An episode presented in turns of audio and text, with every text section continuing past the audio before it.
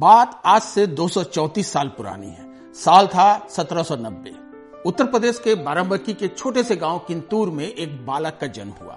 नाम था सैयद अहमद मुसवी। तब शायद ही किसी को इल्हाम हो कि इसी बालक के आने वाले वंशज भारत से पच्चीस सौ किलोमीटर दूर मौजूद ईरान की किस्मत या यूं कह लीजिए दशा और दिशा बदल देंगे। चौंकिए मत, हम बात कर रहे हैं ईरान के सर्वोच्च नेता रहे अयातुल्लाह रूहुल्लाह खुमैनी की। वो शख्स जिसने ईरान को न सिर्फ हमेशा के लिए बदल दिया बल्कि बिना उसकी मर्जी के इस मुल्क में पत्ता भी नहीं हिलता था। यूपी के बाराबंकी में जन्मे जिस बालक की बात हमने शुरू में की थी वो इन्हीं रूहुल्लाह खुमैनी के दादा थे। नमस्कार, मैं हूं आपका होस्ट रवि कांत ओझा और आप देख रहे हैं एनडीटीवी इतिहास। आज के एपिसोड में अब जानेंगे खुमैनी परिवार की कहानी।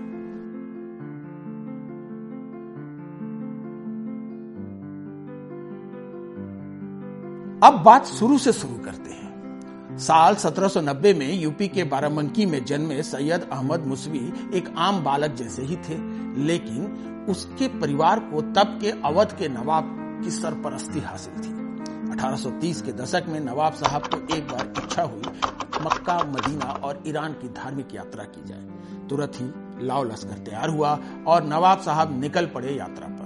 इस यात्रा में उनके साथ मौजूद थे सैयद अहमद मुसवी। नवाब साहब के साथ उनके साथियों ने ईरान के धार्मिक स्थलों की जियारत की। इसके बाद नवाब साहब तो अपने वतन लौट आए, लेकिन सैयद अहमद मुसवी ईरान के ही खुमैन गांव में बस गए। तब उनकी उम्र थी चालीस वर्ष। यहीं पर रूहुल्लाह खुमैनी के पिता आयतुल्लाह मुस्तफा का जन्म हुआ। वे इस्लामी धर्मशास्त्र के मशहूर जानकार माने जाते। हिंदुस्तान से कनेक्शन की वजह से रूहुल्लाह खुमैनी के पिता और दादा अपने नाम के अंत में हिंदी लगाते थे। मसलन उनके दादा को लोग ईरान में सैयद अहमद मुसवी हिंदी के नाम से जानते हैं। बहरहाल खुमैनी गांव में आयतुल्लाह मुस्तफा के घर साल उन्नीस सौ दो में जन्म हुआ रूहुल्लाह खुमैनी का, जो आगे चलकर आयतुल्लाह खुमैनी या इमाम खुमैनी के नाम से मशहूर हुए। लेकिन भारत के बेटे के इस पोते का सफर बेहद मुश्किल भरा रहा है। आयतुल्लाह खुमैनी के जन्म के पांच महीने बाद उनके पिता सैयद मुस्तफा हिंदी की हत्या हो गई थी। पिता की मौत के बाद उनका लालन पालन उनकी माँ और मौसी ने किया। आयतुल्लाह ने बड़े भाई मुर्तजा की देखरेख में इस्लामी शिक्षा ग्रहण की। ईरान के अराक और कोम शहर स्थित इस्लामी शिक्षा केंद्रों में पढ़ते पढ़ाते उनके मन में अपने मुल्क की शहंशाही शासन प्रणाली के प्रति गुस्सा पनपने लगा। तब ईरान पर पहलवी सल्तनत का राज था। आयतुल्लाह के तेवर जब और उग्र होने लगे तो उन्हें ईरान की जनता का भी पुरजोर समर्थन मिला, जिसके बाद घबराए शहंशाह ने आयतुल्लाह को देश निकाला दे दिया।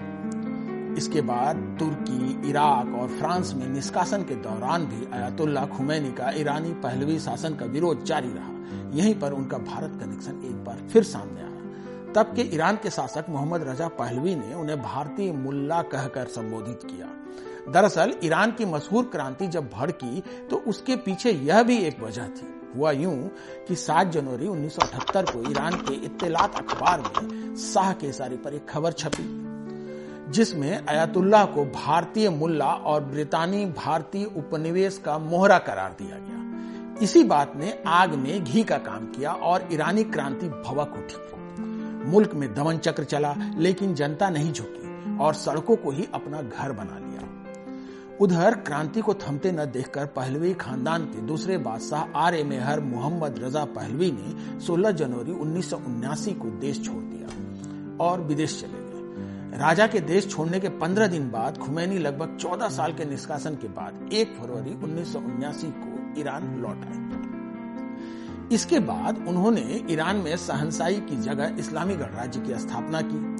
आप जानकर चौंक जाएंगे कि उस दिन सिर्फ ईरान में ही जश्न नहीं मना था, बाराबंकी के किंतूर गांव में भी लोगों ने जश्न मनाया था, क्योंकि उनके गांव का पोता अपने वतन लौट रहा था। ये अलग बात है कि वो वतन हिंदुस्तान नहीं बल्कि ईरान था। बहरहाल ईरान में हुई इस्लामिक क्रांति और उसके बाद के शासन पर हम अगले एपिसोड में बात करेंगे। फिलहाल इस एपिसोड का अंत करते हैं हमारे दौर के मशहूर शायर गुलजार के शेर से। शतरंज के खेल में शाह को मारा नहीं जाता, शतरंज के खेल में शाह को मारा नहीं जाता, सियासत की इस शतरंज में मगर सियासत की शतरंज में मगर मार डालेगा यह खुमैनी शाही ईरान को।